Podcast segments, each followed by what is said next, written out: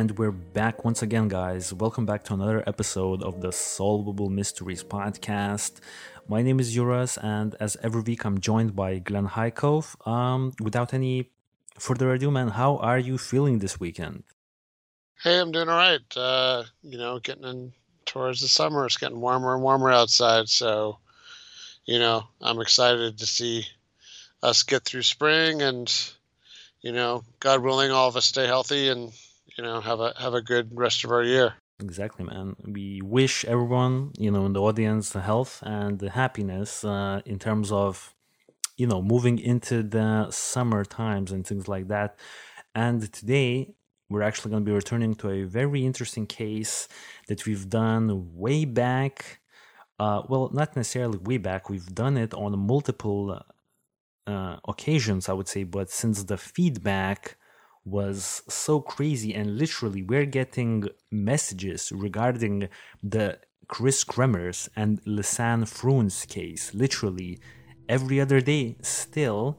Um, I thought it was only right for us to return to this case but we will be returning in a different manner this week. This is not going to be a typical episode where, you know, we just talk about it, about the case and things like that, because for our, you know, longer time listeners, you already know that uh, we've talked about so many details, we've looked at the pictures, we've done pretty much everything there is to do at this point in terms of you know just talking about the case but this week we actually want to return um, and react to maybe some of the comments left on our youtube page and various other messages uh, you know that we received from our fans regarding this case. So for just quickly before we uh, delve deeper into today's episode i just want to give a little disclaimer for everyone who wants to maybe find out more about our own opinions regarding the Kris Kremers and Lisanne Froon's disappearance, you could definitely check out episode number 56 of the Solvable Mysteries podcast, as well as episode 70 and 71. Now, I have some interesting thoughts of like uh, users on you know the YouTube channel and things like that who left their uh, interesting comments, and we will be going through some of them later on the show. Hopefully, if we have the time. Well, uh, ideally, I would like to go through everything because there are definitely interesting ones uh, out there, but I guess without you know stopping here for too long the initial thing that we should be doing in my opinion is giving a quick like a quick little reintroduction into the case maybe mentioning a few points that we did got wrong in the previous three episodes which apparently i think we have at least on my end. I definitely want to correct myself in, in, in some areas. So dude um, you know before i jump into the i guess initial explanation of what happened and maybe correcting a few of the mistakes uh, regarding the case that I've, you know, uh, you know, the mistakes that I've made on previous episodes. Uh, anything you want to add before we start going deeper into this case? Well, I don't, I don't uh, remember what mistakes you might have made because uh, I know we've covered this case a few times, but I'll remember. I'll remember one of the most outraged comments was me forgetting that uh, I was like, I don't think they had boots, and then one of the commenters is like, they literally found her foot, her foot in a boot. So what are you talking about? So yeah, I feel a little bit embarrassed about that. Um, yeah, I mean, you know, obviously, you know, we we we we've spent several hours on this topic. We've gone through a lot of content. We've gone through a lot of theories. I've gone back and forth on this. Like, I, it's funny enough, I'm actually probably going back towards some of my original conclusions in the case, but you know, it does seem like this case has just continual updates, and maybe that's why it's so exciting. I mean, obviously, everybody is really worried for both of them and wants to know what happened, but it's one of those these cases that seems to hold up a lot of attention, and to the point where I, I keep on seeing new new content, not even from like big time YouTubers, but like fringe people that were talking about just crazy stuff that I'll talk about later. But yeah, it's it's a little bit fascinating how fascinating the case is to so many people across the world. Exactly. So, by the way, on the visual assets, we're um, watching a compilation of Juan's pictures. So, I think everyone who knows uh, about this case in, in a more uh, in depth manner, they already know who Juan is. And I think we will be leaving a link to this uh, Google Photos um, uh, album, and it's basically a compilation of the pictures that they took, um, you know, during their trip. So, a quick reintroduction into the case for the people who may have not heard about it, and I'll try to keep it super brief so we could definitely jump to the theories and the interesting points uh, as soon as possible. So, uh, a quick reintroduction uh, Kris Kremers uh, was the shorter woman, she was uh, 21 years of age, um, and Lisanne Froon was the taller one who was 22 years of age. They were both two Dutch students, and they disappeared on April 1st in 2014 while hiking in Panama. Now, after an extensive search, portions of their bodies were actually found months later after their initial disappearance, and their cause of death could not be determined definitively, even though a lost scenario was ruled by the authorities. Because let's remember, the authorities, the authorities both uh, Panamanian and the Dutch concluded that you know this was some sort of an accident, uh, and they ruled out any sort of foul play and stated that foul play is highly unlikely. However, you know, through my research, and I think the sentiment will be shared with a lot of the audience members, I think a lot of us really do sort of not necessarily believe that maybe um, something, you know, devious might have happened, but for me personally, I definitely think that this should have been looked into more in depth because you know there's a lot of things here to talk about. And, you know, that's why foul play could not be entirely ruled out. And the circumstances and aftermath of their disappearance has resulted in much speculation over the years. You know, it's been like eight years at this point since their disappearance. Well, we know that they're dead because portions of their bodies have been recovered, such as, you know, uh, Kris's pelvic bone, which I don't think you can live, you know, without that. And well, only the only thing from Lisanne that was found of any like significance or like a bigger piece of her like actual body is her foot, which was, as you've mentioned, still in you know the boot that she was definitely wearing now. So the premise for them uh, arriving uh, to Panama to the small town of Boquete, where they initially, um, you know, went on the Pianista Trail and subsequently, you know, disappeared um, they were they just finished their studies and they were they decided to go to Panama for six weeks. Now, two of those weeks were spent actually, as we can see, like currently in these pictures. I think this is Bocas del Toro, if I'm not mistaken, and they're just you know hanging out and having fun. A lot of Dutch people were there as well, so it's not like they were all alone. And as you can see right now, they're with some other man on a table playing cards. Now uh, this is the area where they spent two weeks of their vacation, and nothing strange happened here. At least I don't think anything strange happened during this time. However, uh, after those two weeks, they arrived to the to the little town of Boquete or Boquete, and just for general reference, I think I want to stop this uh, compilation of pics just for a few seconds and jump to the Google Earth, and I'll actually want uh, maybe you will have something to add here. So apparently, if I'm not mistaken, uh, they actually and you know they were from the Netherlands. So there are they they were from like you know a northern European country you could say, and they flown all the way to to if I'm not mistaken to Houston, but I could be mistaken here. And then they flew to San Jose, where I believe uh, San Jose is the capital of Panama,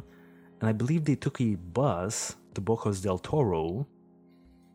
And I think they spent some time on Colon Island. Now, pardon me if, if I've gotten some of these initial travel, uh, you know, developments incorrectly to some extent, but they but they definitely did end up going to Boquete, and Boquete was uh, a smaller town, and the premise was that they were going to teach uh, I believe, teach some uh, teach the kids maybe a language, but they definitely wanted to learn Spanish themselves. So um, before I actually go to what the the events that went down, uh, anything you want to add before I do that?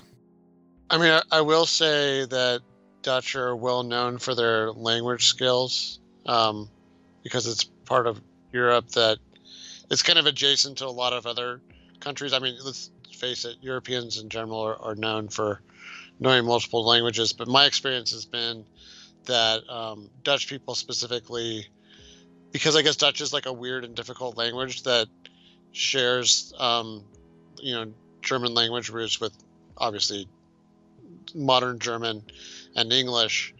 Um, not only do they have an advantage with those two languages in a way that um, doesn't really work the opposite. Like for me to learn Dutch is not as easy as it is for them to learn English, but it just I don't know. The, almost all the Dutch people I've ever met, including uh, also people I haven't met, like there's famous actors like Rutger Hauer, who literally came here and to the United States and learned English like from scratch and can speak it amazingly. But I had a coworker at a company.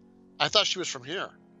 I mean, when she told me that she was, she had just recently immigrated immigrated in the past couple of years, and she spoke not just accentless, accentlessly, accentless. I'll get it yeah. out. Accentless English, but like American English, if it makes sense. Like just yeah, it was pretty amazing. So I guess it, it, maybe they were hoping that they could share uh, sort of their national talent with the world. I guess what I wasn't clear of because I know I, in previous episodes, full disclosure, anyone that's listened to our other episodes, at some point I was kind of felt like maybe what's the word? That they were like a little they had made some assumptions maybe coming there that there was just going to be a job there and that's where i'm not clear like did they actually have a job lined up for them yeah, so I was about to get into that as well. So it's a good yeah. point that you've mentioned that. By the way, uh, and another interesting fact: we don't we back when we did um, those episodes back in the day for everyone who's on our YouTube channel, we didn't really have the Google Street View, but now we do uh, because you know it's pretty recent. Uh, people are wearing masks and things like that.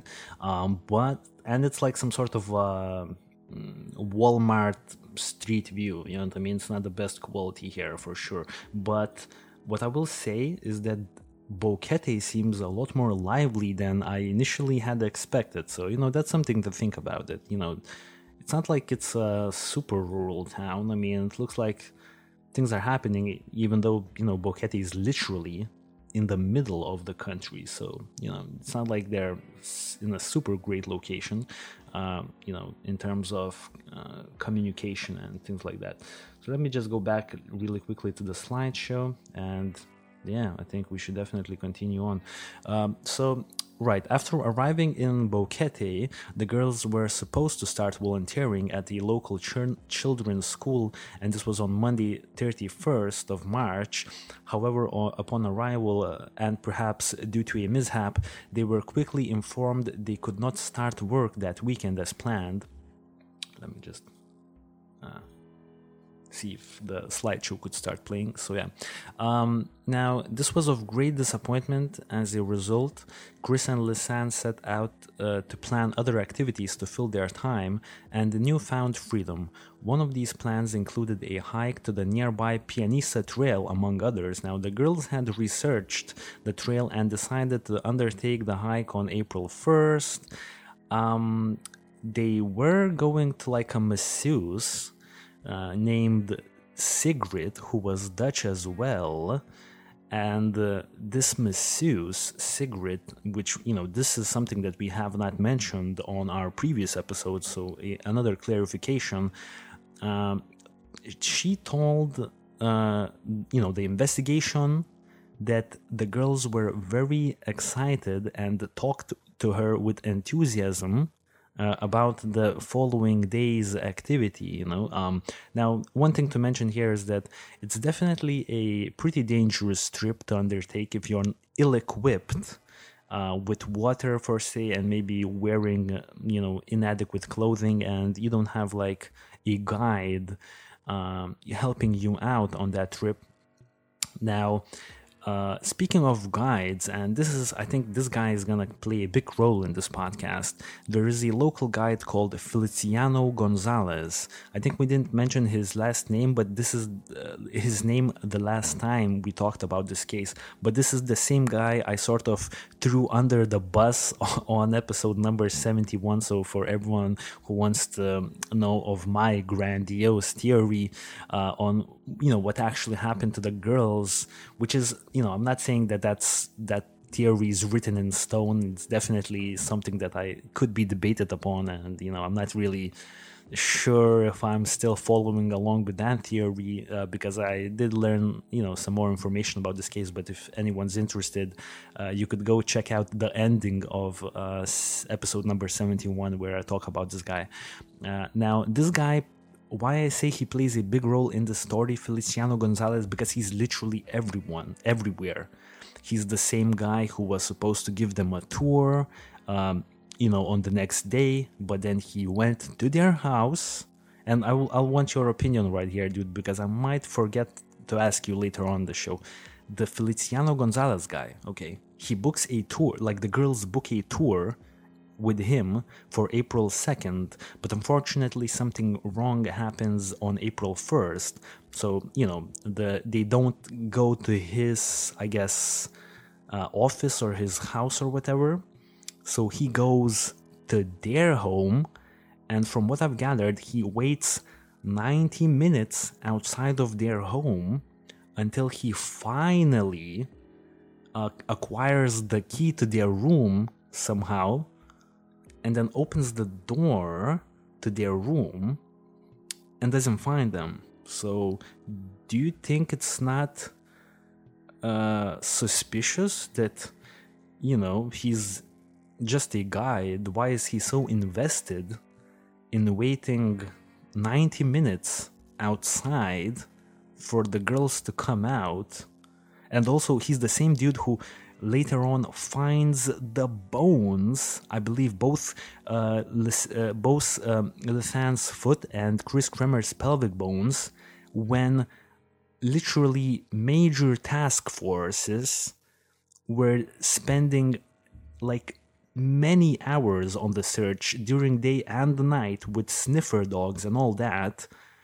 A month and a half later, or somewhere around two months, he's the same dude who finds the bones. Well, he was part of a group of six who initially go down and find the bones, but don't you think that's a little bit suspicious how this guy is literally everywhere in, in regards to this case? I mean, yeah, no. Uh, I'll devil's advocate. I'll play. I'll play. I'll pretend like I'm his defense attorney. So, um, I'll say that the money from foreign tourists is good and um, for various reasons, he might be used to people kind of being late on stuff, both tourists and locals. Um, I, am kind of keep keeping myself from saying other stuff about, um, you know, like maybe cultural or gender attitudes about time or people taking a long time to get ready. Um, I don't know. I feel like my wife takes a long time to get ready, so uh, so maybe he's, maybe his own wife takes 90 minutes to get ready for stuff. So that's one thing. And then the other thing is, um, in terms of yeah, him being the one that found the stuff. Well, uh, yeah, true enough. There were a lot of people looking. It seems a little more than a little suspicious. But then he's also the person spending the most time in that area, if that makes sense. So those people, they look once, twice, three times. He's up there like I don't know every other day or something, and he's up around the area. So I guess I will say if there was any, you know what I mean. I just want to say it makes sense in that sense, definitely. But what about the locals? You know, I know the the local woman, Ngöbe woman, uh, uh, you know, brings back the backpack, and I think, you know, we talked a little bit in previous episodes how we found the backpack to to be a, a cause of suspicion for us, uh, in the sense that it was turned up only after the reward money of $30,000, I believe, was placed. But it, it didn't turn up like literally the next day. It still turned up like over a month in advance, but it also didn't turn up, you know, before the money was offered. So well, th- so that's yeah. a good. Yeah, let me add on to that. that okay. I think that's perfect. What if it is then then that like the locals, you know, like the local natives, what if they're nervous about even being connected to it? So maybe that guy gets to be kind of like the oh look what I found, but really like someone else found it and they told them they're like look I don't really want to get involved. Uh, that was one thing I wanted to research ahead, uh, or maybe it might be good for a follow up. Is I was really curious about what kind of illicit activities go in that area. I mean, obviously, anywhere between South America and here is a drug transshipment route but some some areas some routes are a lot more likely than others. I don't know that like those mountains are really the best way to get let's say illicit substances up to the united states. It may be places where things are grown but yeah. it's not going to be like you know i mean? It's going to be there's only a couple different things that can be grown up there and i don't know that it's ultimately worth anyone's time but exactly yeah. obviously there's always some kind of illicit activity. So part of what i was wondering about and this will relate specifically to some of the things that this guy just said and maybe why our user comments seem to be so suspicious of him, it makes me wonder sometimes if maybe he was covering or helping other people cover for other, other things. So sometimes my suspicion of him isn't really him so much as like who he's friends with or like and it doesn't even have to be insidious insidious it could be like literally there's just imagine this we've talked about this before sometimes the worst thing that can happen to like an organized cr- criminal enterprise or anything that people don't want to find out about is some poor person falling victim accidentally to something in the area, right? Like you don't want people looking over here and then like, oh, this person got lost right next to your, you know, illicit operation and, and now all the cops are looking in all the bushes and you're like, geez, like what can we do to find this person faster so they don't get in our business? Exactly, man. Uh, and that's a good thing that you've just mentioned this information because I think we will definitely be returning to the guide still in this episode, especially uh, uh, when we're going to be reviewing the comments because a lot of people are like sort of leaning towards that maybe Feliciano Gonzalez has something to do with it. Also, there's an interesting review left about him on one of the, I guess, uh, Yelp type of a site but it's not Yelp. It's for like tourism, something like that. We'll we'll definitely talk about it later on the show if we still have the time. But now, uh, as the slideshow was continuing, it's a good point to actually stop here because this is picture 508. Let's remember that 509 was the picture that was missing, and I I want to talk a little bit about that as well uh, today. So before we do that, I think this is a, a good time to stop at this picture just for a few seconds. I do believe this is the last picture, but man, I remember on one of these episodes getting really messed up and really not being sure if that was the last picture. But since, you know, in the slideshow we are already getting these nighttime pictures, I would assume that Juan wouldn't like sort of, uh, you know, for some reason not make this the last picture. So uh, if this is 508, and I'm sure I could find this information, but just for time's sake, let's just uh, first just, let's just uh, say that this is 508. Let's remember that picture 509 is missing, and the next uh, picture in the timeline is already of the nighttime pictures. Now I don't think this is actually 510 this is just one of the more interesting pictures of the nighttime pictures uh, which there was around 80 in total taken, I believe, eight days after 508 was taken. But the interesting point is that 509 is missing. So let's just quickly uh, go through the rest of the story, and then I think we could definitely jump to the theories finally. So um, this is still April 1st, and I believe this is the last picture and uh, from the timestamps uh, that were found in the information of the photos metadata, which was actually contested by a lot of uh, internet um, photograph experts, stating that there is a high chance that maybe uh, these pictures, the metadata in these pictures, were definitely, uh, you know, tampered with, but maybe not even uh, on purpose. Well, some of it may have been done on purpose, and I think if we still have the time, we might end up talking about it today. Uh, but uh, the interesting point is that maybe these pictures were showing times uh, not correctly. Maybe because some people think that maybe these pictures were showing uh, the the timestamps on these pictures were two hours in advance of the actual time. But le- just for for the sake of uh, trying to keep it as as you know legitimate as possible, let's just go with the official story because that has never been proved to my understanding. So uh, this picture, if it is actually 508. Uh, then it has been taken on 1:54 p.m. on April 1st. So you know, just at the time right after noon. And, you know, uh, two hours after this picture was taken, we already have the phone, uh, the phones of the two girls making activity, indicating that something bad had happened two hours after this picture was taken, or maybe if this is not the last picture, maybe you know the picture that was the last one.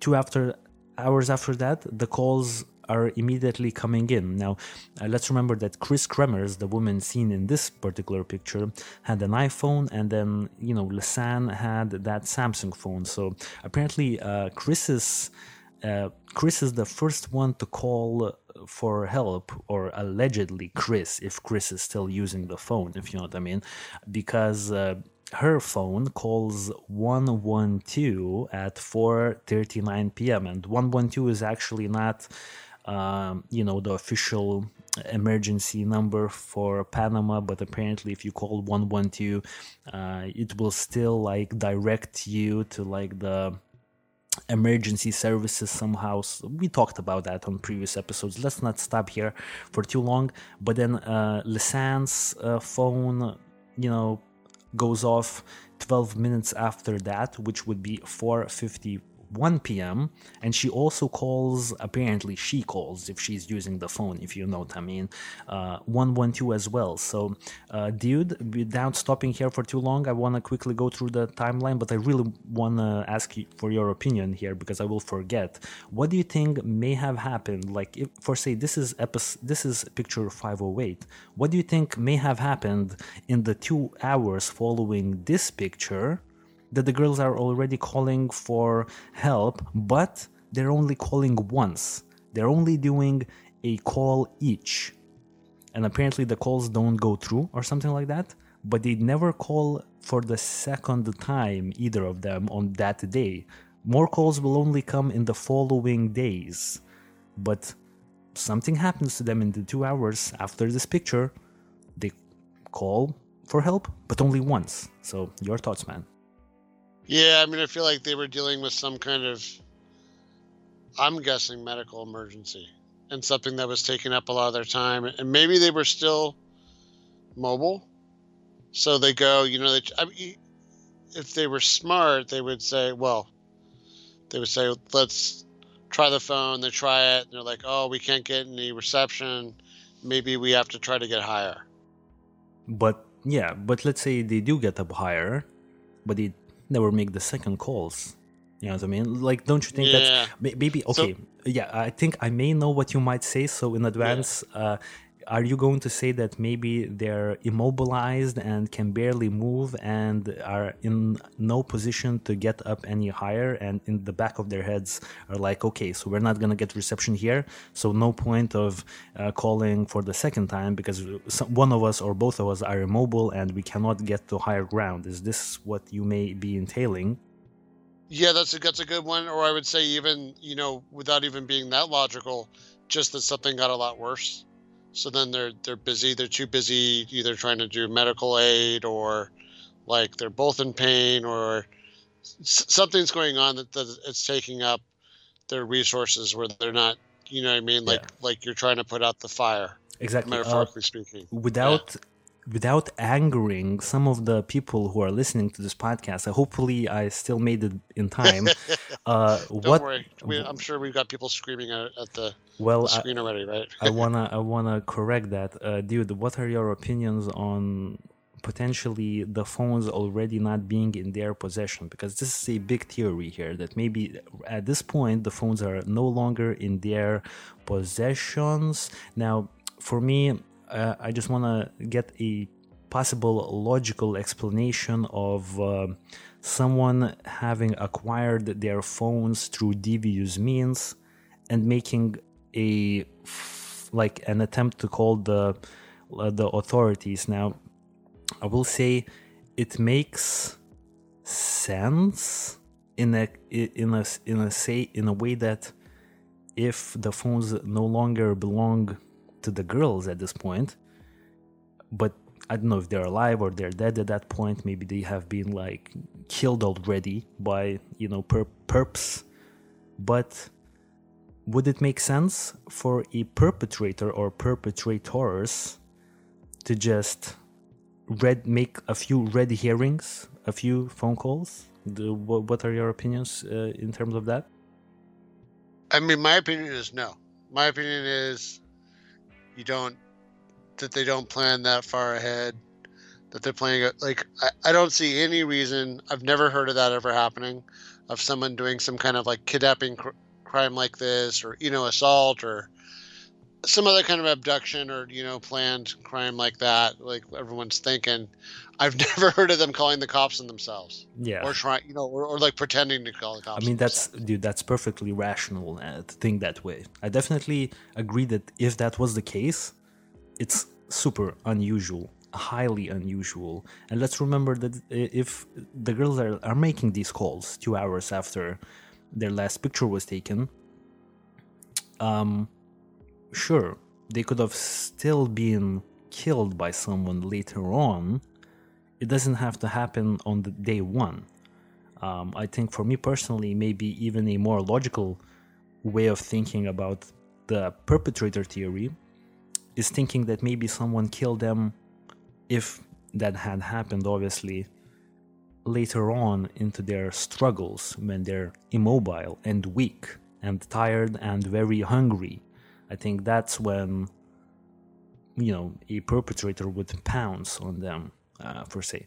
Now let's move to the following day because I still want to go through these days and then let's quickly jump to the theories. Oh yeah, so we're just at like the half an hour point. I think we're still on track. So let's keep going. Um, April second, the following day, uh, Feliciano, you know the same tour guide, uh, he was supposed to take the girls on a tour at 8 a.m. in the morning, but the girls don't show up. But what happened previously to 8 a.m. on April 2nd? Well, actually, both no, just Lisanne's, uh, pardon me, just Lisanne's phone in the in the early in the early morning hours of 6 uh, 58 a.m. so almost 7 a.m. attempted to call 112. So let's imagine if Guide Feliciano had something to do with the girls um, well, we don't know what Feliciano was actually doing at 8 a.m., but we know that we know that he was uh, in the girl's room at 9 a.m.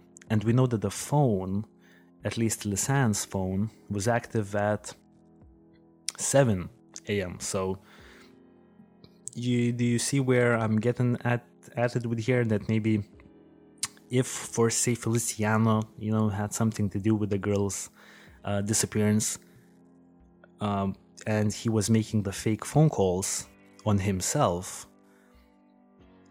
Oh, okay, maybe it makes sense, but the, the, the phones they didn't uh, get any connection, so he would have had to be calling from somewhere where he didn't have any connection, and then later on somehow uh, package the phone in the backpack and just leave it in the rice field where the Ngöbe woman would later on find it. I mean, I, it, it feels like to me it's a really big stretch that Feliciano had somehow acquired the phones at that particular, you know, point in time because just time wise it doesn't make sense. But you know, let's just go through the timeline.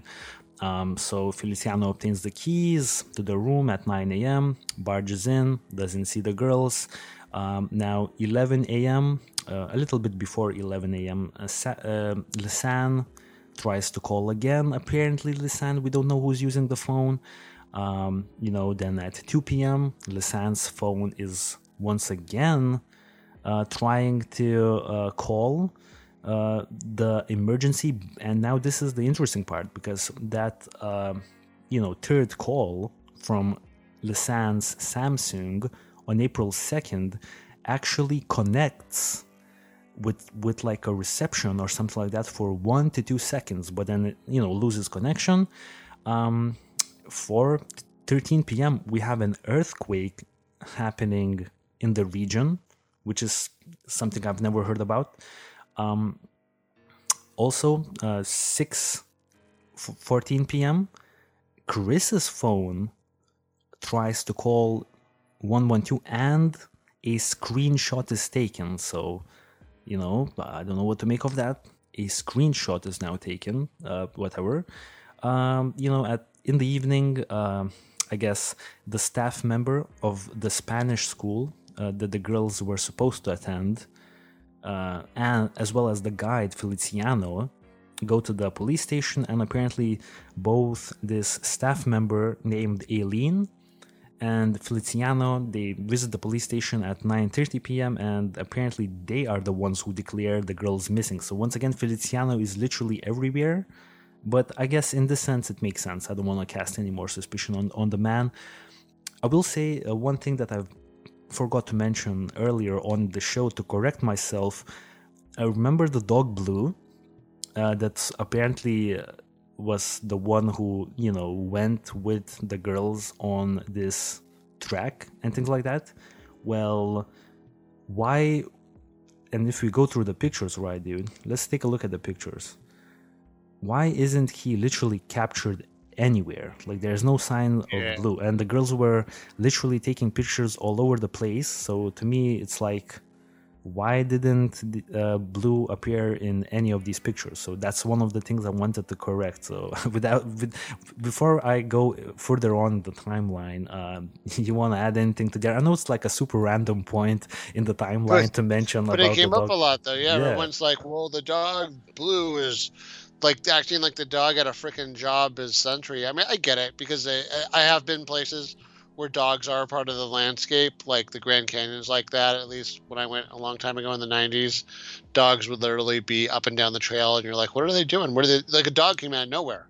The dog, you're, you're miles away from anywhere, and these dogs are going back and forth. And it turned out like, oh no, they think they're actually like that is actually their job to go back and forth between the town and like the the trailhead, and like they actually help herd the burros and stuff like that. But yeah, no, it, it, you're right the, the friggin' dog's not in any of the pictures. So exactly, man. He was he was missing in action. Exactly. So that's one thing I wanted to mention. Okay, so let's move to April third. Now, uh, in the early morning hours, um, Kris's iPhone uh, tries to call nine one one. Uh, then I see that. Uh, during the day, SINAPROC started searching by air with helicopters to scour the area uh, so this is, uh, you know, on April 3rd, so two days into their disappearance. Um, the guide Feliciano also starts searching on the trail and the path after the summit. Uh, so he starts searching for the girls. He doesn't find any trace of the girls, and he doesn't even find any footprints, which was apparently a, an odd situation for him and everyone else. Now, uh, on 1:50 p.m., so a little bit uh, after noon, um, Samsung was turned on, but no emergency call was made. So this is the situation where no calls are being made anymore, and I think the girls are maybe just uh, turning on if the girls are using the phone still, uh, or whoever is using the phones. Maybe uh, now the phones are only being used to see if reception is you know present and whatnot. So we have 4 p.m. Uh, you know the same thing happens with Kris's iPhone 4 p.m. iPhone was turned on, no emergency call attempt. And then 19 minutes after that, for 19 p.m. in the evening, or you know, shortly before the evening began, uh, Lisanne's Samsung was turned on once again. Let's move to April 4th right now. So the first thing that of interest uh, to mention about April 4th that this is the first day into the disappearance where Lisanne's Samsung is no longer being used. But let's jump to what Kris's iPhone is doing on April 4th. So uh, 10 16 a.m. iPhone is turned on, no emergency call attempt. So once again, we could, uh, I guess, speculate a little bit that maybe, uh, you know, Kris or whoever is using her phone maybe have checked for reception. Now, let's uh, jump to what's actually happening during the day. So, on April 4th, Lisanne's brother, uncle, and the friend actually arrive in Boquete to help with the search, and helicopters fly over the jungle north of Boquete. Volunteers search on the ground in the area of the pipeline, Lost Waterfalls, and Quetzal Trail. And then, you know, 1:42 p.m. on April 4th. This is the last thing of note that happened on April 4th. Uh, once again, uh, the iPhone was turned on, but no emergency call was attempted. Now, April 5th is probably, I would say, if not the most interesting uh, day of the whole uh, disappearance, it's probably in the you know one of the more interesting ones. So, uh, early in the evening, iPhone of Kris was turned on, no emergency call attempt was made. So, you know, a pretty regular occurrence at that particular point in time. But let's see what happens earlier in the morning, like at 4:50 a.m. So this is still like the night. This is not even the morning. Uh, Samsung, uh, Lisanne's Samsung was turned on, but no emergency phone call was made. But an hour later at 5:56 a.m., the Samsung was turned on again. No emergency call was attempted, but the battery got exhausted and the phone never turned on ever again. So this is a time when you know Lisanne's phone starts missing uh, is dead. I, am sorry. But now let's jump to what happens during the day. So, uh, other local guides start searching the area around Boquete. Volunteer teams continue searching throughout the weekend. Two helicopters fly over the area once again. 40 volunteers also help search on the ground. However, poor weather conditions hamper the search. Native indigenous villagers who live around the Pianista area and beyond are shown photos of the missing girls to aid in the process. But this is not the most interesting part of April 5th. The most interesting part of April 5th, and let's remember, um, Kris's, okay, Lisanne's Samsung dies, but then Kris's iPhone was being entered with an incorrect pin from now on and was never unlocked ever again. Obviously, you could still call emergency with uh, emergency um, services without opening the phone because you know back with I think it was an iPhone iPhone 4 or something like that. There was like a little button to call emergency even without having to unlock the actual phone. But now this is where I want a little bit of your input, dude. Um, so this is happening at 1:37 p.m. the first time that then you know when uh, Kris's iPhone is being used but it can't be unlocked. So isn't like I don't know, doesn't this seem like quite the uh, it, doesn't it seem like quite a convenient time for Lisanne's Samsung to die and then apparently maybe even Kris Kremers dying as well, because we would sort of think that maybe Kris Kremers dies, you know, like physically, is no longer alive, and then Lisanne takes over her iPhone, but then can't get the correct pin to open. Uh, this is quite the, the circumstances, don't you think? Like everything just falls into place quite well. Yeah, I mean, but maybe that's you know that's why it is happening the way it's happening. Like it's kind of a chicken and egg thing, right? Because maybe with if that isn't happening, then somebody isn't trying the phone and getting things wrong. If that makes sense, but yeah, maybe it's also yeah. where, where you're getting more desperate, where you're like, oh my god, like like this is yeah this is not getting better. Yeah. Exactly. No, it makes sense, dude. It definitely makes sense. Now, uh, let's go to April 6th, the following day. Uh, SINAPROC officially starts searching the area on the ground. Uh, we have, uh, you know, on two occasions, uh, Kris Kremers' iPhone being uh, turned on, uh, but it it fails to be turned on because there's no pin entered correctly. So this happens at 10:26 p.m. Uh, I think they were supposed to say AM here, so the timeline got choppy here, uh, and 1:37 p.m. So you know around midday two times. Uh, now let's jump to oh no yeah yeah yeah exactly. Now let's jump to what happened from April 7th to April 10th because a lot of interesting things will uh, start happening here. Um, now from April 7th to April 10th no one uses the phone anymore, which is crazy. The phone has been used, you know, every day, one of the phones at least. But now, for a three day period from the 7th to the 10th, the phones are no longer being used, but uh, we have that on the 7th, uh, SINAPROC and SENAFRONT spend nights in search areas. Um, so, you know, people are searching for the girls at night. Now, April 8th, and this is the time when we could start the slideshow again. April 8th where is where things really start to take a, a creepy uh, theme.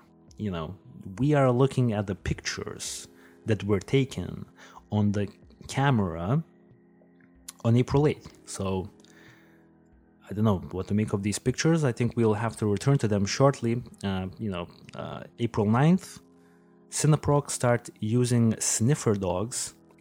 Uh, April 11th, uh, iPhone was used for the last time uh, in, with an incorrect pin, but then sh- around the midday afternoon of April 11th, um, you know, the iPhone dies.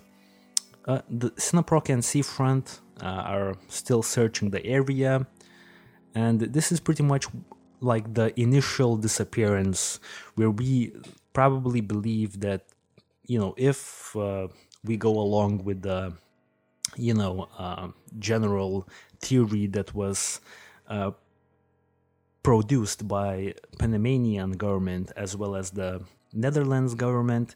This is the time when you know, either most likely Lisanne uh, is what the officials assume dies shortly as well, because uh, you know their the phone activity dies on April 11th, and just in general, without food or water, it's a stretch to st- still be alive, or like 10 days into the disappearance, you know, let alone any longer. So I would say you know, the officials probably assume that this is where Lisanne most likely dies as well. But interesting uh, things happen in the following weeks and months, and I'll just quickly breeze to them, and, and we'll finally get to talk about the theories.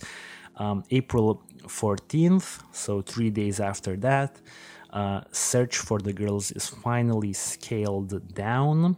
The SINAPROC stops searching on April 14th. Local guide Plinio Montenegro flies over the area with SINAPROC for the last time by helicopter. They didn't see anything. Now, on April 30th, so this is like, you know, the ending of April, and let's remember that the girls disappeared on April 1st. A $30,000 reward was, was offered by the families. Now, let's jump into apparently a month and a half in advance to June of June 14th a backpack was handed in to authorities by a local indigenous Ngöbe woman. The backpack was in pristine condition. It made no sense whatsoever. And the woman actually stated that she was in the same rice field the day before and she didn't see the backpack there. But, you know, on that day, she saw the backpack and she said that the backpack was definitely not there the day before. And you know, we had stuff in the backpack, phones, passports, $82.40, if I'm not mistaken. Interesting stuff. Now, as I've said earlier, you know, maybe the fact that it was turned in only right now was maybe in the hopes of cashing in the $30,000 because, you know, you would probably trade $82.40 for the possibility of potentially obtaining $30,000. Um, let's leave it for now, uh, or maybe for this show, or for this episode in particular, let's move uh, five days in advance. Lisanne's shoe and Kris' pelvic bones are found behind a tree near uh, a river stream. A team of six, including Feliciano, find these remains. This area had previously been searched by rescue teams and they didn't find anything, but Feliciano all of a sudden starts finding stuff. Uh, Kris's shoe found by Feliciano and his team. Uh, Kris jean shorts also found at a later date. So it's pretty curious how all of these things are now turning up within a couple of days of each other. You know, like uh, the family offers 30 racks as a, as reward money, and now all of a sudden people are you know no no one's finding anything for a month and a half. And all of a sudden on the same week it's like we got the bones we got the shoe we got the backpack you know there's a lot of things that are turning up all of a sudden if you know what i mean. Uh, now let's move to the end of the month uh, july 30th more small bone fragments found by guess who? Feliciano and his team. Once again now let's jump to august 2nd uh, another bone fragment from Kris' rib bone is found. I don't know who found this one because it's very important. If, if literally, if Feliciano found every single bone that has been found, I mean, come on, man. But I don't think it says who found these bones, so I don't know. And then let's move to the 29th of August. The last timestamp is that local villagers find more of the girl's remains along the river, the bones of a lower leg, a small bone, and a piece of skin from Lisanne that you know authorities later said the skin was tampered with. Let's leave it at that dude. Finally we're done with the timeline dude. Your reactions.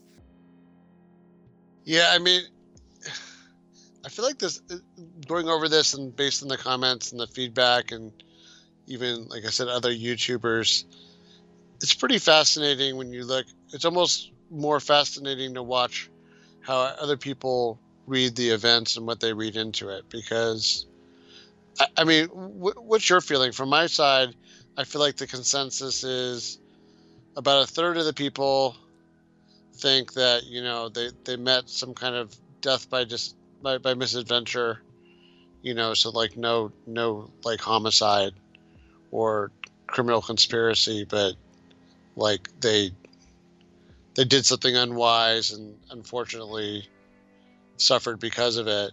And then the other two thirds of the comments tend to be the opposite that there was some kind of like criminal conspiracy or at least one offender. I mean, what, what are your your thoughts on that? Yeah, so basically, I think um, in regards to one third of it being an accident, yeah, you're correct probably, but I will say that maybe there's another, like, let's say 10 to 15% of the people who are undecided, at least in our comment sections, who are like sort of just saying that maybe the girls were underprepared or maybe that, you know, they feel bad that what what happened to them. But in terms of the people with actual opinions, I'd say there's definitely more people, like by far, more people leaning towards something, you know, bad happening to the girls. Um, and I think this is a good time for us to go through the comments finally and then, you know, maybe react to them because a lot of the theories will be part of the comments. So it's going to be good for us to dissect them. But one last thing before we jump, I just want to quickly jump to that website for TripAd. It was TripAdvisor, of course. Um, so let me just quickly find the exact comment regarding Feliciano. So the first thing I want to mention about Feliciano is that he has amazing reviews. Like he has, I believe, 43 reviews in total, and 42 of them are excellent. And then one uh, review is poor. And then obviously the one that's poor is the most interesting to us. So let's uh, so I want to quickly read the the one the sole port review of Feliciano. So and it's been liked a lot actually, so it's pretty crazy. Uh, it it was written on July twenty fourth, two thousand and nineteen. Uh, and it says it took me almost a year to finally post this review. I strongly recommend women to not hire Feliciano as your guide if you're by yourself it's a big contrast if you look at the other reviews where Feliciano is described as a very nice person, which he probably is for many people.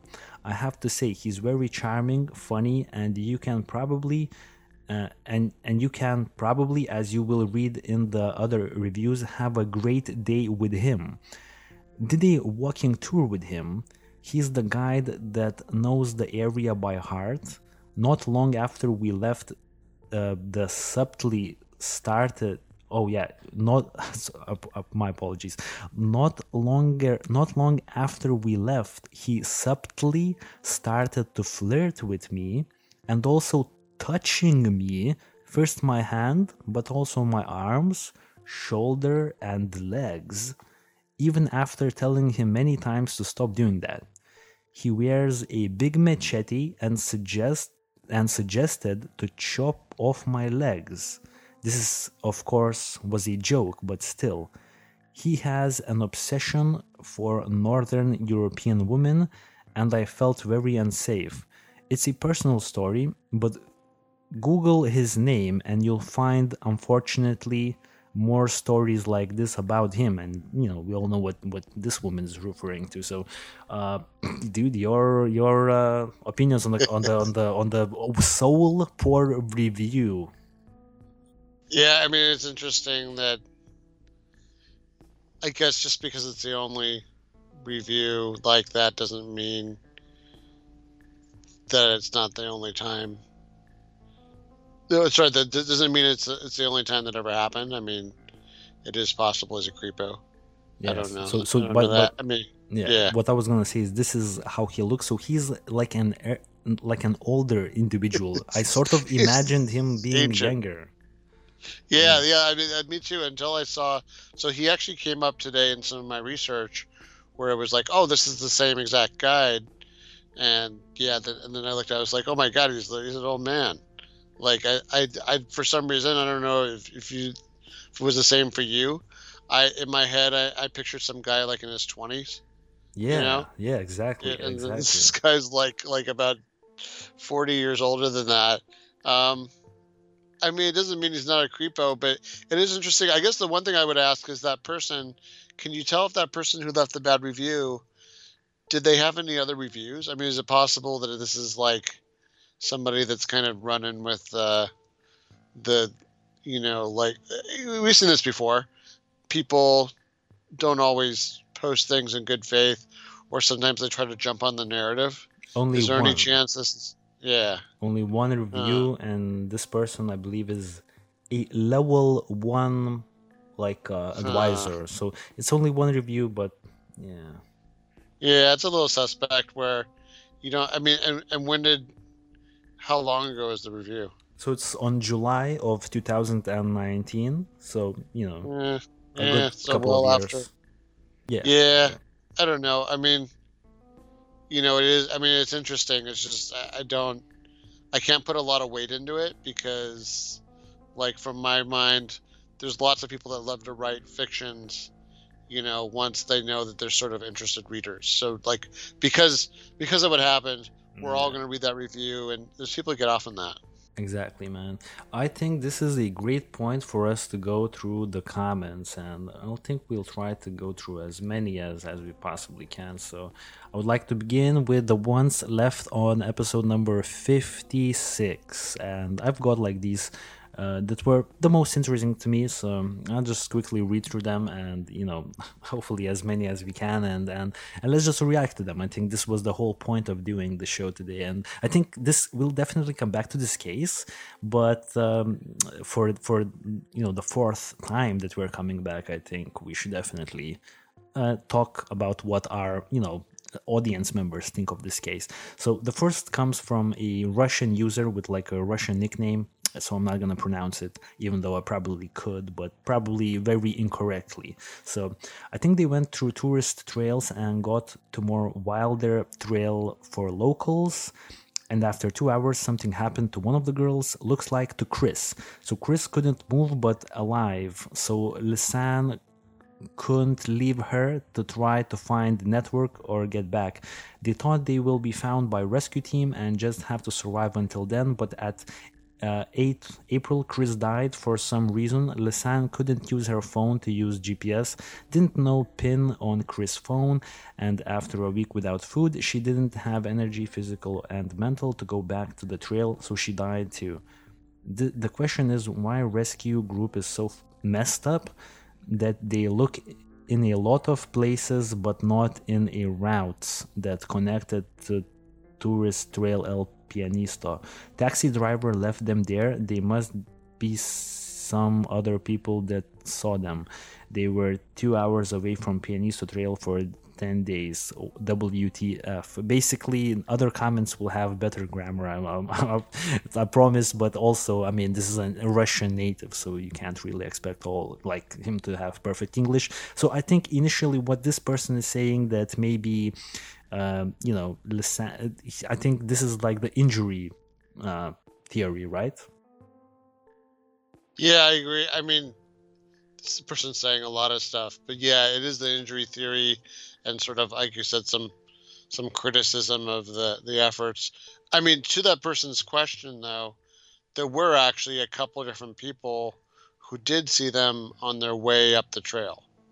Yeah. If that's what they're saying. Yeah, no, there was there was like this came up in one of the videos today I was looking at was that they did confirm that like somebody was like they were on the trail that so another guide was showing this one reporter from um, this one Dutch reporter, and they're like, "Yeah, like like just see that house over there? Like that person saw them." Yeah.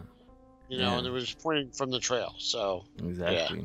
Uh, let's move on. Uh, now there's Mark Allen commenting to a response from some other person, but I, only his like reply I found interesting. He says, I agree with you. A lot of people are not making much sense saying bleach, bleach, bleach, referring to the bleached pelvis bones of Kris Kremers. Maybe it was some sort of a ritual, and he doesn't think that's the case. He thinks that is BS. Uh, that girl's pelvis was boiled in a pot. There's some serious high caliber evil that happened to the two girls. They were taken advantage of when they got to the point where they were hungry, hurt, and weak. That's when they had a dozen bad things happen to them and bones scattered a mile apart and heads are missing. Come on. A blind, deaf person could see these girls were accosted by some bad, dark people. They were abused, tortured, cannibalized. Rolled up skin found? Question marks. This isn't an accidental situation. These girls were stalked and held captive, and I'm not going to be graphic. Well, you sort of have been, dude. Just use the worst imaginary nightmare possible. And what is the bottom right corner of the blonde's blonde girl's picture? There's something in the bottom right hand corner of the picture of the blonde. I'm not really sure which one uh, this man is referring to, but we have later on comments that I want to actually link up to the pictures that we can see from Juan's compilation. So let's just move past this just for time's sake. Uh, I think you know we all know what we feel about this guy maybe he's like a little bit um, too invested emotionally into this but i respect the emotions for sure. Now let's uh, jump to another one comment from chris with ultras. Speculation. If some poor opportunist killer did kill them and took those american dollars someone would suspect him like dude where did you get this amount of money? $80 is like over one year's salary for most people in panama. And then if police heard some random poor guy having large amount of dollars, they would interrogate and link him. There's also some tribes or rogues in the area or in the jungle, but they would have taken everything. So it's a weird case. So your opinions, dude? Uh, do you think that it's weird that the locals did not take the 82 bucks? Maybe they were expecting 30 grand. I mean, yeah, I, I, I, remember when we when we've talked talked about in previous episodes. I'm kind of on the fence because I don't. I almost think it's more likely, like I, as much as it like a, maybe a city slicker like you and me would would try to play the long game. I could see them being the opposite, where they're just like, you know, I don't want any of that trouble. I don't want any. I, I don't even know that they wanted to become involved. Like yeah. I, I do think that maybe somebody found it and they sat on it for a little while, and that's why like everything was so pristine. By the way, let me, let me ask one one weird thing because someone people always mention how, how clean the backpack was. The phones are in the backpack, right? That's how we how we got them. Yeah, exactly. The back, and they're like everything. This was supposedly like the whole idea is like all the water did all this damage. How do these things stay in such good shape? I kind of wondered. Do you think it's possible that the phones I wonder. This is just off the wall. I'd never even thought of this before until we went through it today. Could the phone, could the picture mode of the phone have been set off by like contact with water? Um, because they're not they're not they're not weatherproof phones, right? Like I don't even. I, I remember at one point they were trying to sell like.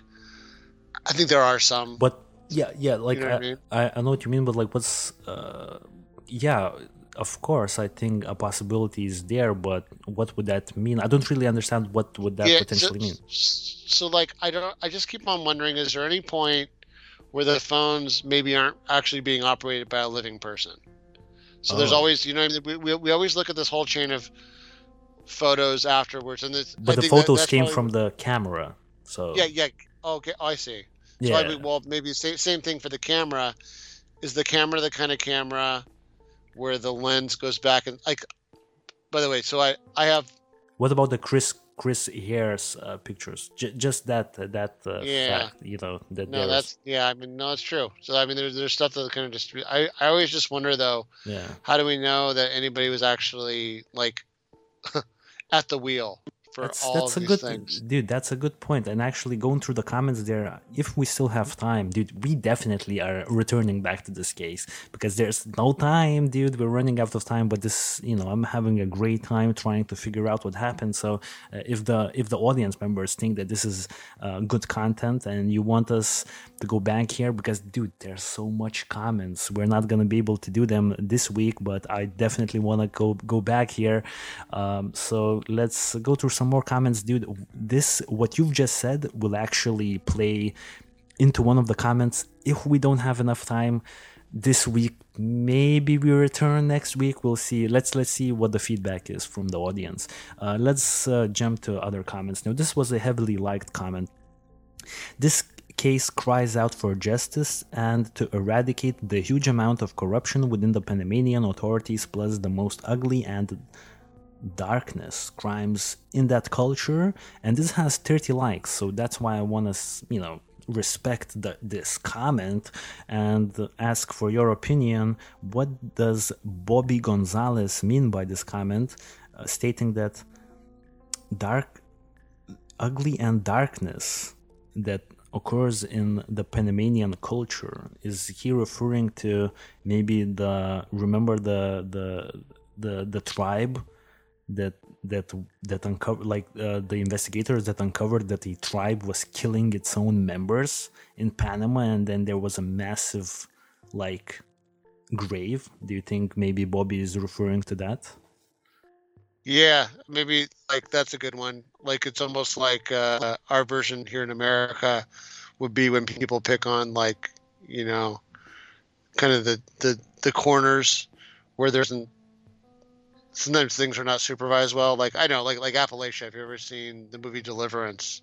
Maybe that's like mm, yeah kind of like the Panamanian the Panamanian version of Deliverance, where you know you're away from central authority and maybe yeah people get up to no good. Exactly. I mean, just for the sake that it has so many likes, we have to respect it. Uh, another highly liked um, comment from Rogue Life. Uh, he says, or she says, this is just so bizarre. Even if they fell and died, the whole case is mind blowing. The pictures just blatantly scare me, to be honest. Finding the bones and backpack, I mean, WTF. I mean, I, I agree. Um, Another highly liked comment from the Cake, 19 likes on this one. Isn't it strange they made just two calls in the first day? I mean, I would freak out with the idea of spending the night in nature and would make calls 10 times at least. So, dude, without stopping for too long, once again, we have and a lot of likes. So, a lot of people think it's weird that they only called twice. Yeah, I, that, that I, I agree with that because uh, you know one of the the other YouTubers I was watching, and he was kind of proceeding along these assumptions that, let's say, they would be very logical, and it's hard to like if they did in fact like turn off the phones to preserve power because by the way my phones from that era could barely last longer than a day and then when you're out of range you know the phone will actually try harder to get in contact. So sometimes it'll actually we one of my phones, my legacy phones from almost around that area that era does that now, where it'll actually sometimes burn through the battery power more when you're like out of range or kind of in the edge of range Yeah. because it's trying harder Makes to get sense. connection. So yeah, I mean, part of me is like, does it seem plausible that they would even have the presence of mind if, like, let's suppose one of them fell and like broke her leg or her ankle and they're running out of water. And and by the way, the other thing that's crazy is someone else pointed out, the same person actually, it gets cold at night at those altitudes. So it's kind of amazing that they even made it so long, if indeed they lived, at least one of them lived Yes. as long as. How know, do you explain that? How do you explain that? That's odd. I mean, they did lose some altitude again. So uh, the Dutch Dutch television video that I saw pointed out that like it looks like you know when they kept on going, you know when they when they got to the top and then they kept on going, it looks like they may have lost some altitude again. So maybe that was Oh. enough between that and you know if you huddle up with somebody, yeah. your your your, your body warmth can help. But I mean, I think probably the most commented thing is it seems really weird that they did this this trip right because they Mm. didn't. I don't like like like you gave at the beginning of this the show, you said like for them to do on this do this trip based on like these these advisories they had from um like locals there were like three basic things you had to have and they had none of them Yeah. like they didn't have the clothing they didn't have the guy they didn't have water and exactly. they they seem to have done this like on a whim, um, against their better judgment. Because as I understand it, Lisanne was actually some kind of like hiking and mountaineering enthusiast, was what one source was saying. So if that's One- true, then then yeah. that's But also i in respect to Lisanne, and this was heavily speculated, and uh, Juan, I've seen his own uh, uh, video where he talks about what he thinks of the case. He finds it very speculative, but there is uh, a lot of people on the internet. There are a lot of people who state that Lisanne was the one with asthma, if you remember that uh, part of uh, uh, point of the story. Uh, but then once again, uh, Kris Kremer's phone is being entered with incorrect pin codes. So it's like, okay, Lisanne had asthma, so maybe she died first or had an accident, but then we also may think that she's using Kris's phone in attempts to unlock it. But why she tries to unlock it for so many times if she knows that she can't unlock it? Um, you know, whatever. I think we could move past that. But yeah, dude, I mean, this is some excellent comments. And we have another one. Um, uh, we responded uh, on the channel to that comment to Decaying Cake. Uh, exactly, that's what's suspicious to me as well. Why the long pause? You know, why not make more phone calls on day one? And then Decayed Cake says, and why they didn't take any photos of themselves in the daytime after first emergency call for 11 days especially the first few days telling them what happened. Both of them were keeping handwritten journals and they took photos of their everyday activities places etc their camera didn't have battery issues. They could record a video on it.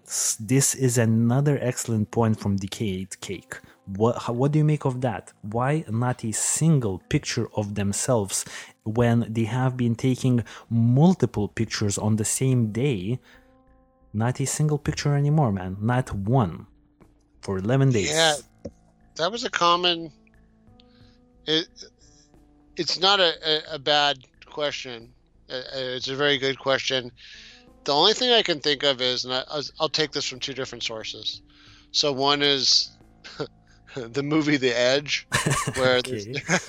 By, uh, by the way, awesome movie. Uh, Alec, Alec Baldwin, Anthony Hopkins. Um, they have they get kind of like stranded in the Alaskan wilderness and have to survive. It's a crazy good movie, um, with a, an awesome bear attack scene. And this is like like not computer effects. This is like real stuff. But one of the things that the the it's, it's based on a book written by Michael Crichton. And anyways, the, the Anthony Hopkins character insinuates that one of the reasons why people die is in the, in the woods is shame.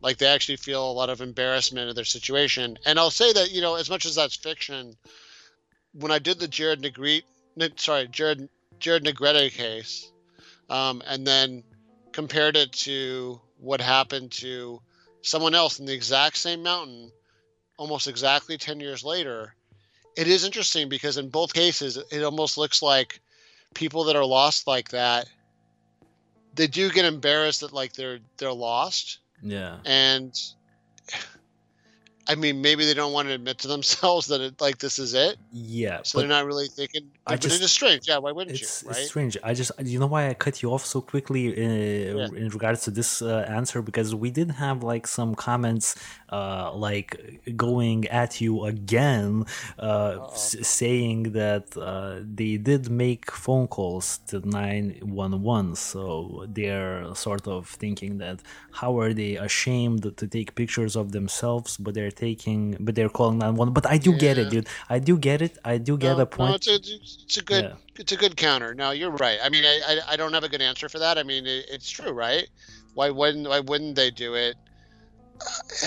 yeah. It's it's also I mean it's also odd because like uh, uh, it- it's I was just thinking like in some ways this is such a weird case because it's one of the few times where we have like in a way we do have a video we have a video diary of what's going on and just they're, they're not saying anything Yeah. after like you know after everything goes wrong they stop communicating. Like everything's like oh look we're on a trip. Here we are taking pictures. Isn't this great? And then it all goes downhill and it's like could it have been that debilitating? Yeah. could they have been that wrecked by what was going on that they're like Exactly, they couldn't even say hey we're we're dying here. Yeah it's it's- Crazy. Yeah fair enough Yeah. Uh, you know what I've been thinking? Maybe let's go through uh, episodes 56 comments, and then literally, if the if the interest is there, um, maybe we could return for more comments and more things uh, next week because I was too optimistic to think that. I was thinking that we won't have anything to talk about actually today, and and, and, and I'm and I'm like rushing here. So uh, I, re- I would really like to return uh, to finish off this episode on nine, on 92 so we'll see if the if the if the audience members uh, enjoy this uh, and also leave your comments on this episode because on the next episode we would be talking about your your comments that you leave here so you know uh, that's also a cool thing that could happen. So let's move through the comments uh, this is a conversation from Ken Lee. It begins. Ha, exactly. If you look at phone signal checks on Kris's phone on April 4th to April 6th, it's obvious these were scheduled checks, as if someone was doing it during their late morning tea break and after lunch. You know, there's there's a point there. Um, and then Decayed Cake is once again re- responding, yes, I think they were captured the first day, not long after they made the first calls, and whoever got them got their pass passcodes uh, and made those calls to play with police and to make it look like they were lost in nature for 11 days. Also, I think they encountered that guide guy, probably referring to Feliciano again, and he invited them to his coffee farm. Let's remember that Feliciano had like a farm in the middle of the jungle. Well, it was not much of a jungle. Juan made great length in his videos explaining that um, it was not a typical jungle. It was like a forest. You know, it, it was not a jungle. The, apparently, it was not as dangerous as a jungle. It was more of a forest, but still, you know what I mean. Um, also, continuing on with the comment re- referring to Feliciano's coffee farm, it is said that he usually brings tourists to his farm, and exactly that's what we've seen in one of the pictures already uh, from the reviews. Uh, and girls were suspicious at first. That's why they made those only one call to possibly let the police know where they are in case something happens, but later they didn't get any more chance to make calls. This is a great point. I will return to it shortly. Uh, the old guide, the guide who loves to give the thumbs up, and a whole list of people related. Who knows who was involved, but I tend to agree with you on the woman being captured on April 1st. The old guide also literally barged into the room in which the women were staying the next day after they supposedly didn't turn up for a tour with him. Why was he, a total stranger, so concerned? Uh, we talked about uh, that last part, but one thing's very interesting here. Uh, Decay the Cake now says that maybe there's a high chance that the girls were wait they were they weren't with Feliciano on April 1st. So maybe Feliciano sort of okay, so Decayed Cake is ensuing insinuating that Feliciano somehow still finds them on April 1st, even though they weren't supposed to do anything on April 1st together, and then offers them a trip to his coffee house slash farm, and that's when things get creepy and the girls tried calling the police once, but then Feliciano, you know, does something bad. So, your opinions, man. I mean, it's a, it's a, it's a, in my opinion, pretty far fetched. But yeah, I mean, everybody, everybody saw them on the trail. They see them alone. I mean, I'll put that in the same bucket as, you know, I see. I've heard people say, well, the photos. Oh, actually, I think you have this lined up, and maybe, maybe I'll have to wait till our next episode. But uh, or, or follow up, people uh, saying that the photos were photoshopped. Oh, dude, that's. So I put that in sort of the same bucket. That, yeah, we, we got like comments. We got comments, dude. We definitely got comments like that, but I think they would come up on the next episode. So please, guys, if you want to hear that, because we're right now at one hour and 20 minutes, we'll probably be wrapping up. I'm not even sure if we're gonna manage to go through the comments on 56. Uh, we're like 30% done, so I think we should uh, move forward. Another comment from Kalim B's Caldwell. If you go back to the picture of her hair towards the middle lower part, look through the few clearer strands and you can see her nostrils. If you look at pictures of her before, it's the same shape. Her hair was over her face, definitely creepy. Now, I'm super glad that this comment came up because if this is the last thing that we're actually gonna look on the assets, then so be it because this is the one that I found very interesting. So, um, this man, Callum B's Caldwell, is referring to the picture, let me just quickly jump uh, to the picture, to the particular picture that uh, he's referring to. So, wait, let me just start the slideshow. Okay, so these are the this this picture right here. Obviously, dude, I know you know what I'm talking about. Like this is the picture of Kris's hair, and now, what the, the commenter said that he, through like clearer strands, we apparently could see Kris's nostrils, which would indicate that the hair is over her face. Now, what I think the the commenter meant is maybe this area. If you can see, dude, can you see where I'm pointing? Oh yeah, that, because I, mean... I just want to I just want to finish up and I will ask for your uh, input. So basically, these are the clearer strands, and maybe this is one nostril, and maybe somewhere here would be another nostril. So maybe that's what he meant that the hair is sort of over. Uh, uh, Kris is this, Kris is not lying. Um, on her face, maybe Kris is looking straight into the camera. Maybe she's dead already, and whoever's taking the picture is picturing Kris like straight up, but her hair is over her head. Now, I don't think that's the case.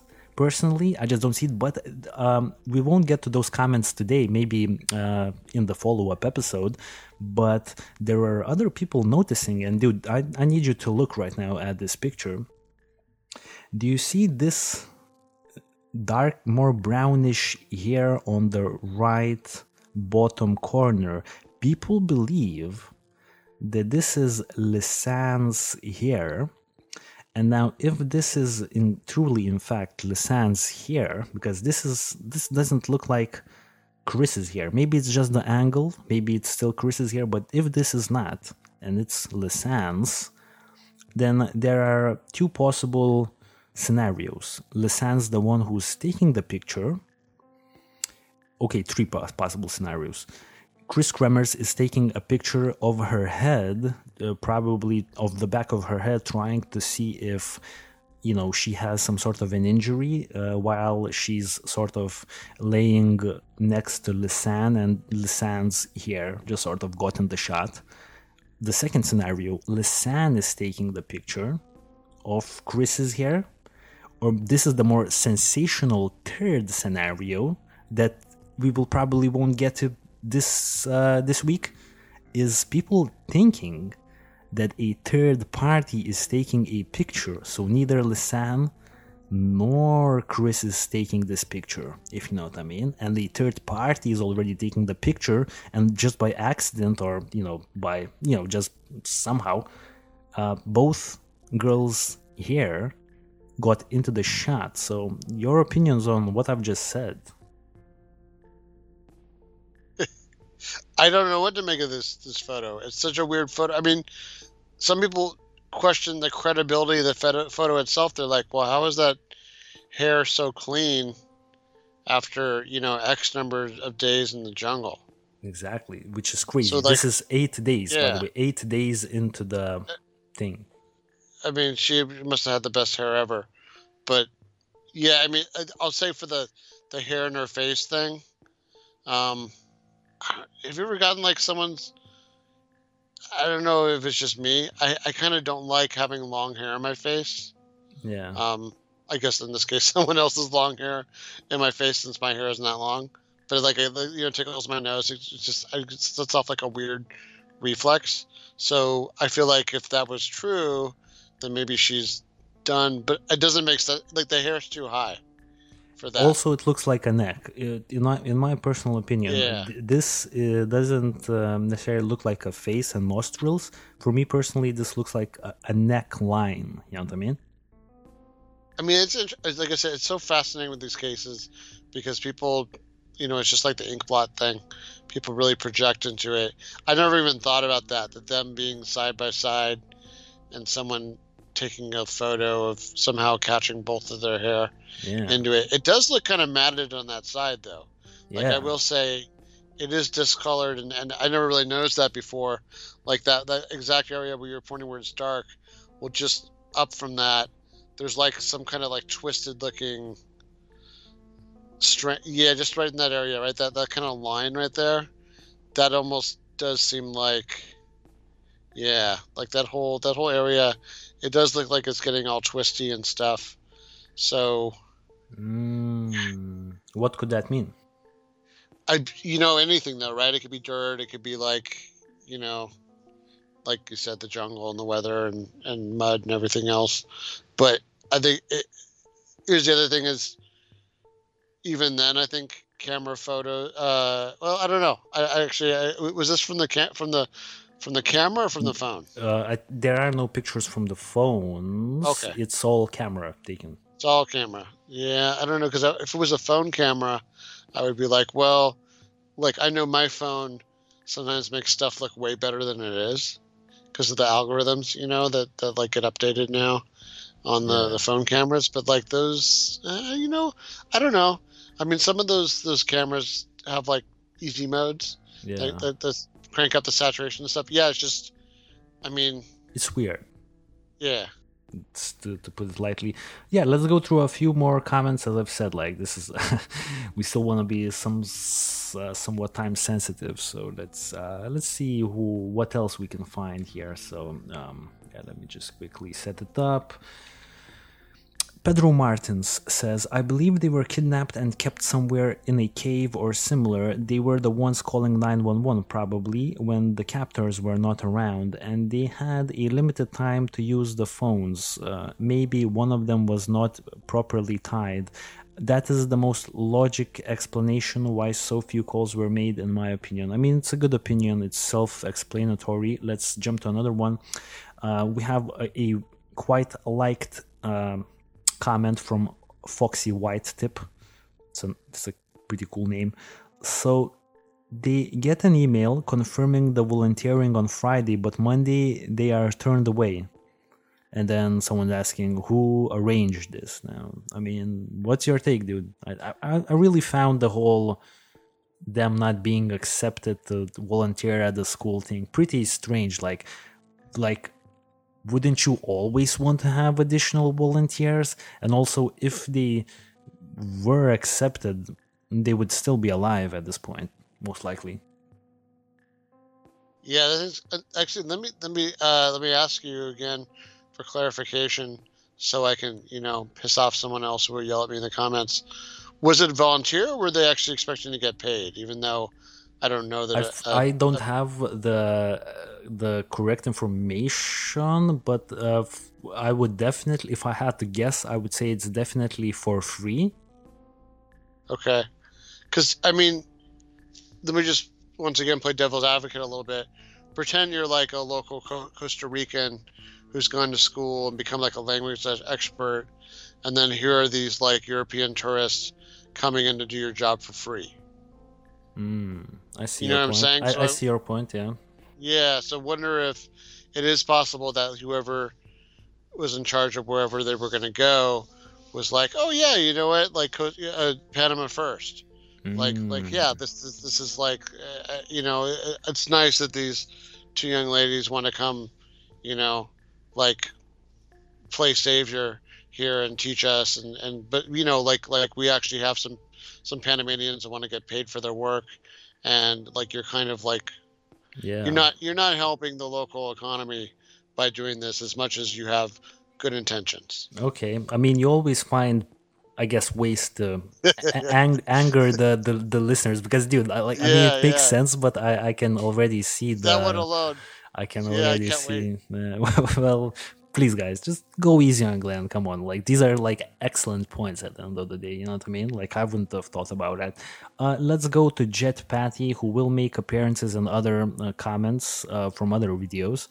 Uh, from what I understand, there was also one passport in the backpack. A passport from Western Europe uh, or United States is worth thousands on the black market. And we replied that, yep, that's a pretty valuable object, pretty self explanatory. Uh, our good man, Jace1 Kilo J, who's uh, an avid commenter, really cool guy, uh, says they said it likely isn't abduction because they'd be caught on the trail. Apparently, the trail was barren and devoid of killers long enough for those girls to be lost for days without being found. Yeah, it doesn't sit right with me. And then, you know, a response from Jerry Jerry.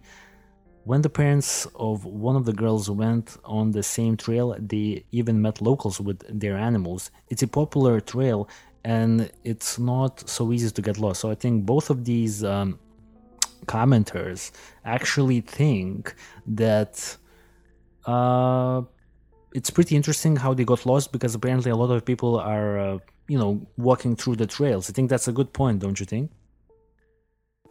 Yeah, I mean even the in fact and by the way, hi to, to Jason Killer J, who's who's one of our, our best fans. Um yeah, it, it and he, and he always has great comments.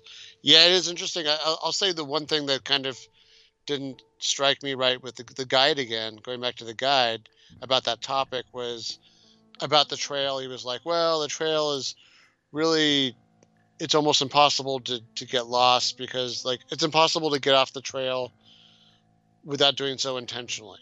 Exactly. And he, yeah. he was like really insistent of it. But then when you look at the trail, like the, the same the same footage where the guy was like the other guide was like, "Oh, look over there. There's a house of somebody who actually saw them on the trail."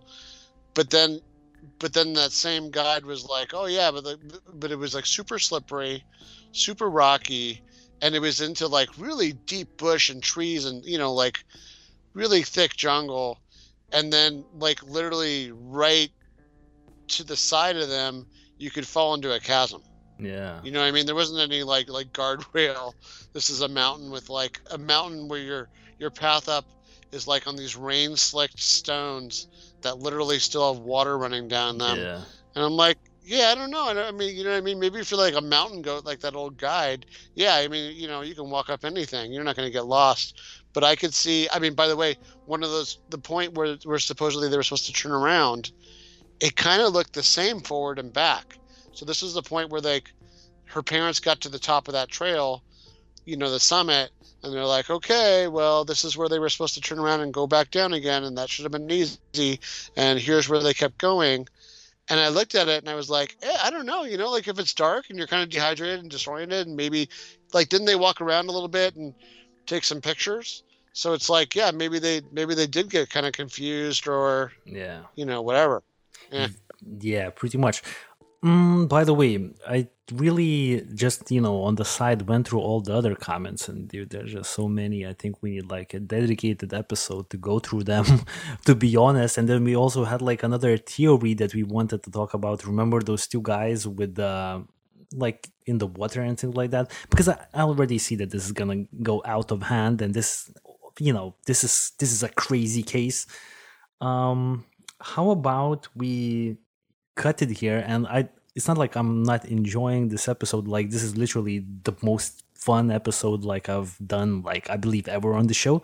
But i will say how about we see if the audience members wants more of this? Because i don't want to make this like into three hours this week you know what i mean we could definitely make it into three hours if the audience wants to make it into three hours but like i don't want to force down this like intensive content because there's so much to talk about. So, uh, dude, what do you say? Do we check out if the audience uh, and the, the fans and the listeners want to see the second part of the discussion?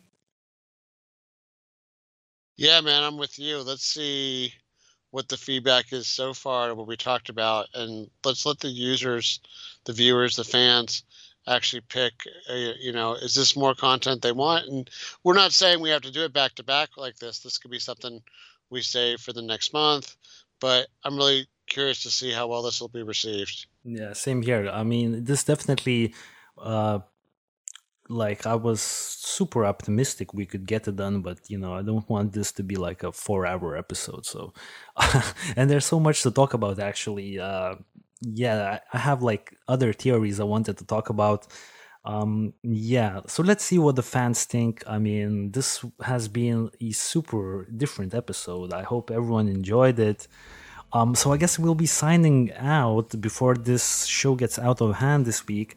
And definitely in the comments, please leave uh, your opinions. And because if we do end up, uh, you know, doing the show once again uh, next week, then we will be like you know looking at your this week's comments so it's like you know what i mean so by the way for everyone who's watching this on the podcast apps our apologies if, if it sounds weird because on the youtube side we are sort of showing stuff as well on the visual assets while we talk. So uh, hopefully you guys are also enjoying it. Uh, really glad that those numbers are growing on the podcast apps and more and more people are joining every week. So that's fantastic. So yeah guys this has been super fun. But without keeping this uh, too long maybe because it doesn't have to be that long maybe you guys don't like this or something like that. We're signing out.